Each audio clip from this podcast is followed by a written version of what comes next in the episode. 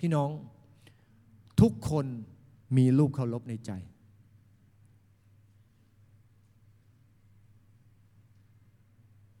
อะไรคือโคทองคำในชีวิตของท่าน รูปเคารพในใจหมายถึงว่าสิ่งที่เราให้สิ่งนั้นมีคุณค่ามากกว่าพระเจ้า อาจจะเป็นบางช่วงบางเวลาก็เป็นไปได้ อาจจะรักตัวเอง รักสบาย รักความสำเร็จ รักโลก รักสิ่งของของโลก รักเงินทอง รักใด ๆ ก็แล้วแต่นะครับ อีกรูปนึงครับนะครับ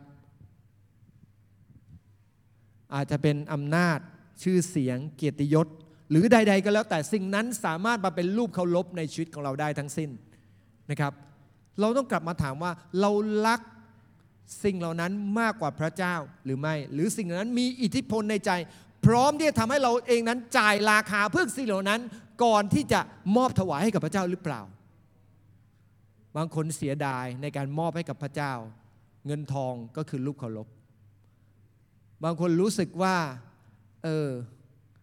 มาหาพระเจ้าแล้วเสียเวลา ตัวเองก็คือรูปเคารพพี่น้องแต่ละคนมีรูปเคารพไม่เหมือนกันในชีวิต